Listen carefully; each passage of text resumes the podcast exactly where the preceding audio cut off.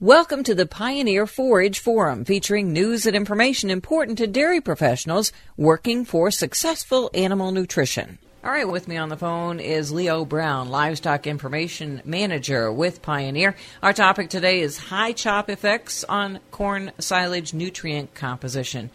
Now, Leo, when it comes to the chopping height of corn silage, some producers like it high while some like it low. Well, just what is, according to the experts, the optimum chop height for corn silage? Well, Cindy, you've probably heard this before, but there's an old phrase that people say, and they'll say, "Well, that depends." And and uh, expert or not, I guess basically what it depends on is what the needs of each operation are. And uh, as much as we'd like to have one simple rule that we can always apply, the reality is that it changes from year to year, and for that matter, it can even change from uh, field to field. Now, in saying that, at the same time, there is one quick rule of thumb I would throw out there for all that we try to, to give it for considerations and, and, and considering all the various options and whatever. I would say you can say this if, if you're short on feed or if feed costs are high, especially higher than what you would typically think they should be given the milk prices and meat prices and whatever, then the obvious choice is that you want to chop low because you want all the feed you can get. To do anything any different just doesn't make sense. On the other hand, if feed supplies are good and or say the feed costs are relatively cheaper than other things, all things considered, then definitely chopping higher would would probably be a good choice to consider. Well, what type of impact does uh, chopping height have on on silage yield and, and dry matter, and and then how are the milk per ton and milk per acre affected by that? Well, because high chopping increases starch while decreasing the fiber content, as you could guess, the milk per ton of silage dry matter would be higher, and what we see is typically six to seven percent greater for high chopped uh, silage. Uh, obviously, it depends on how much higher you're chopping, but with what we typically see, six to seven percent higher for the high chopped silage. Now, since high chopping decreases yield of dry matter, uh, chopping corn plants, say at 24 inches rather than say six inches above the ground, which would be about the maximum difference I would ever say that somebody would consider, because going higher than 24 inches means they're leaving more leaves on the ground or out in the field than they probably would want to.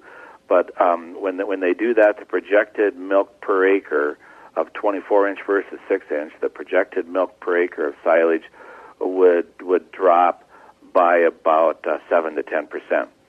So although you could chop at some height in between 24 inches or 6, um, and and say say decrease some of what you're you're losing or leaving behind, you also have to remember that while that's true uh, to a degree on on the milk per acre, what you don't know is what true effect that might have on the milk per ton because it might be a little bit different uh, than what you might guess. Well, then, how would you suggest a producer decide what's best for them? Is it the same every year, or for that matter, is it the same for each hybrid or for different fields?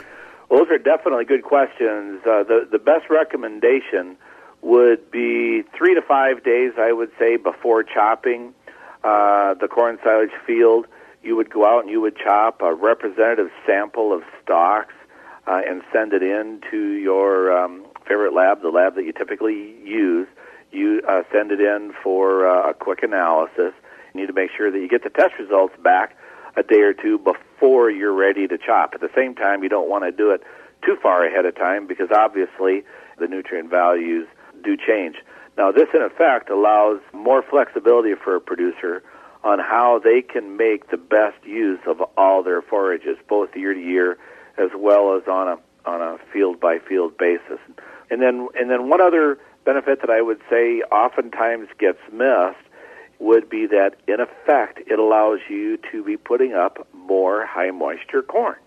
So in effect more more high moisture grain in that silage means pound for pound you are going to get equal or better feed value from that uh, corn that's in that silage without having to dry it down, which means to save on drying costs. And uh, I, I guess overall, then you can just sum it up by saying it allows you to maximize the value of your crops, and I mean all of your crops.